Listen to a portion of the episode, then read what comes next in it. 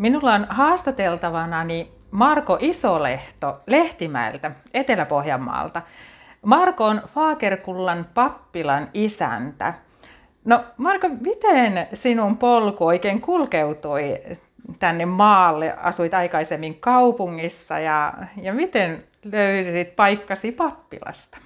No joo, mä sillä lyhykäisesti voin tästä kertoa, että mä oon Kokkolasta, ihan syntyperäinen kokkolalainen, eli kaupungista ja asuin ihan Kokkolan keskustassa ja 54 kaksiossa, että, että onhan sen silleen huikea juttu tuo, että nyt on tuommoisessa tosi suuressa vanhassa pappilassa, mutta siinä tuli monia elämänvaiheita sellaisia, muun muassa uskoon tulo tuli siinä vielä Kokkolassa asuessa ja silloin sen jälkeen alkoi elämä mullistua ja muuttua.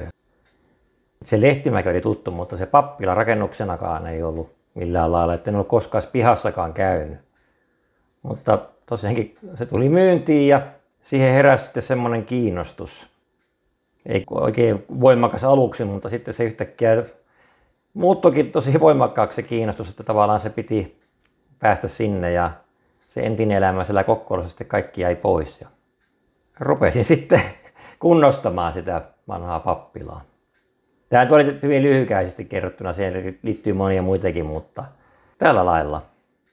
Kuulostaa siltä, että siinä on ollut väkevä Jumalan sormi mukana ja johdatus. Ja nyt eh, sekin kertoo siitä, että tosiaan menneenä talvena on perustettu Faakerkullan vanha pappila ry, tällainen yhdistys. Eli teillä on siellä nyt siinä omistamallasi tilalla monenlaista toimintaa jo ollut jonkun vuoden ajan. Ja haluatko tästä vähän kertoa, että, että mitä kaikkea siellä kodissasi tapahtuu? Joo, sehän lähti kaikki siitä, kun tosiaankin sitten kun tämä kaupat oli tehty ja tuli siellä pihalla niin sanotusti tiluksilla käveleskeltyä, niin huomasin siellä, että tuo, niin tällaiset kivinavata vanhat rauniot. Se oli siellä mehtäpuska peittämänä, että aluksi en edes tiennytkään, että sehän sellaista onkaan. Mutta tosiaan sitten siinä kattelemaan ja huomasin, että tähän saisi esiintymislavaa. Tuli yhtäkkiä vaan semmoinen mieleen. Semmoinen aika huikea paikka ja siinä oli vielä semmoinen viettävä rinne, joka tavallaan toimi hyvin semmoisena katsomona. Näin jo silmissäni sen, että...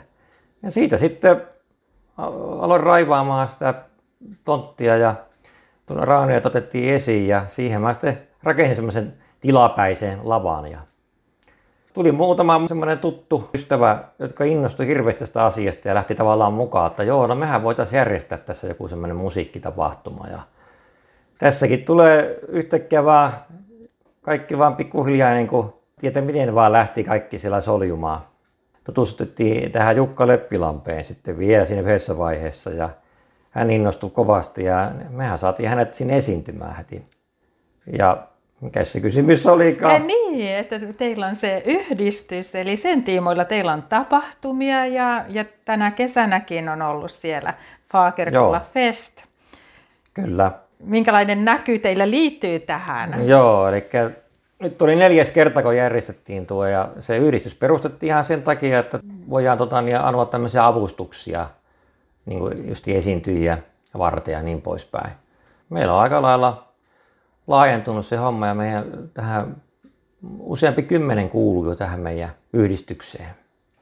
Ja voisiko sanoa, että siinä on suorastaan semmoinen yhteisö, tämmöinen, Kyllä. että siinä saa jokainen tulla omilla lahjoillaan ja omalla persoonallaan, omilla haavoillaan, iloillaan, suruillaan olla juuri sellainen kuin on. Joo. Minkälaista muuta toimintaa teillä on näiden isompien tapahtumien lisäksi? Tietysti se näkyvin osa on tuo itse viestintä siellä. Nytkin oli tänä kesänä, nyt toissa kesänä ei pystyttykään järjestämään tämän koronan takia, mutta kuin semmoinen virtuaalinen. Mutta nyt tänä kesänä oli yli 200 henkeä, siellä oltiin tosi tyytyväisiä ja saatiin äh, semmoinen hankerahoitus, että saatiin rakentaa semmoinen lava, esiintymislava oikein kunnollinen ja siinä justiin tulee se yhteisöllisyys, että kun äh, pitää olla tavallaan monen ala osaajia, että joku toimii kokkina ja joku tuota, niin, kokee taas, että hän voisi vaikka maalata ja yksi voi rakentaa ja kaikille löytyy tavallaan paikka semmoisen yhteisen tekemisen kautta. Ja tosiaankin voi tulla just sellaisena kuin on, että ketään ei kyllä pois suljeta. Ja onko niin, että teillä myös siinä kantavana on vahvasti tämmöinen rukouksen henki ja kannatte toistenne iloja ja suruja? Kyllä. Myöskin. Joo, se on aivan niin kuin, se on lähtökohta ihan tälle kaikelle, että rukouksen avulla lähdetään kaikkiin tekemisiin. Ja kuunnellaan just mitä Jumala haluaa meille puhua. Ja onko ymmärtänyt oikein, että aika tuoreena on perustettu myös tämmöinen bändi, Fagerkullan oma bändi? Joo, kyllä. Se on nyt se vajaa vuosi, ollaan tuolla pappilassa harjoiteltu. Se toimii hyvin tämmöisen harjoittelutilanakin, kun siellä sitä tilaa kerta on. Ja tämmöistä nuorista, paikallisista ja vähän tästä laajemmaltakin lähiympäristöstä, niin, tuota, niin on tosi kovia soittajia niin sanotusti. Niin mä oon vähän tämmöisenä niin tuutorina siinä opastanut, kun itsellä löytyy pitkä tuo bändikokemus, että on ollut ihan ammattimuusikkonakin aikanaan, niin saa nyt toimia tämmöisenä vähän niin kuin kaitsijana. Ja sitten näitä paikallisia laulajia tuota, niin ollaan aina otettu näin vesteille mukaan, että pääsee vähän näyttämään taitoja.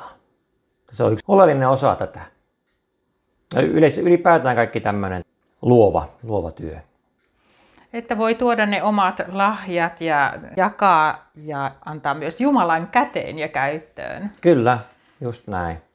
Millaisia niin unelmia sinulla on tulevaisuuden suhteen, että mitä kaikkea voisi tämän yhdistyksen tiimoilta jatkossa tehdä ja tässä yhteisössä? Joo, kyllä tätä voi niin laajentaa just sitä luovaa osaa. Esimerkiksi voisi just joku heittää ilmoille tämmöisen kesäteatterihommankin, että sellainenkin voisi hyvin siinä, se on tosi iso se lava, niin siinä hyvin pystyisi tämmöistäkin toimintaa. Ja sitten tulevalle, niin ensi kesällä meillä on tämmöinen niin bändileirikin suunnitteilla ja että kyllä tässä kaikkia tämmöistä. Ja teillä toimitte myös siinä omassa seurakunnassa, palvelette sitten Jumalan palveluksissa, näin on ymmärtänyt. Kyllä, joo.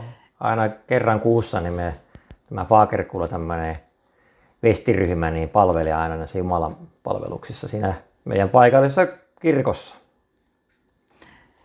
Todella monipuolista toimintaa. No, jos joku nyt kuuntelija miettii, että olisipa upea voida olla jossain tällaisessa tai katsoa, että no voisiko tuohon liittyä, mitä hänelle voit sanoa? Kyllä, kaikki on ihan vapaita tulemaan. Niin kuin mä siinä aikaisemmin sanoin, niin ketä ei suljeta pois. Mutta entä jos asuu jossain eri puolilla Suomea, joka Etelä-Pohjanmaalla ja on nämä fyysiset etäisyydet, onko tässä semmoista virtuaalista tai teillä videon kautta pääseekö mukaan seuraamaan? Joo, kyllä nyt varsinkin tämän koronan takia meillä oli paljon näitä Teams-neuvotteluita ja tämmöisiä videoneuvotteluita, että nehän nyt on tullut pakostakin tavallaan. Ja, joo, ja meillä on tosiaan aika kaukaakin on tuota, niin, jotka kuuluu tähän meidän ryhmään mukaan. Ja ja et sillä fyysisesti pääse kovinkaan usein, mutta silti haluaa olla mukana toiminnassa ja, ja rukoilemassa ja niin poispäin. Kyllä, ja se on sitten taas ensi kesänä on tulossa mahdollisesti festit ja ko- kovia artisteja on uskoisin luvassa silloinkin. Ja, ja teitähän, teidät löytää myös tuolta Facebookista. Joo, kyllä. Faakerkullan pappila Eli sieltä voitte käydä etsimässä ja lähteä seuraamaan, millaista toimintaa Etelä-Pohjanmaalla Lehtimäillä Faakerkullan vanha pappila ryn tiimoilta tapahtuu. Kyllä. Lämmin kiitos Marko tästä haastattelusta. Kiitos.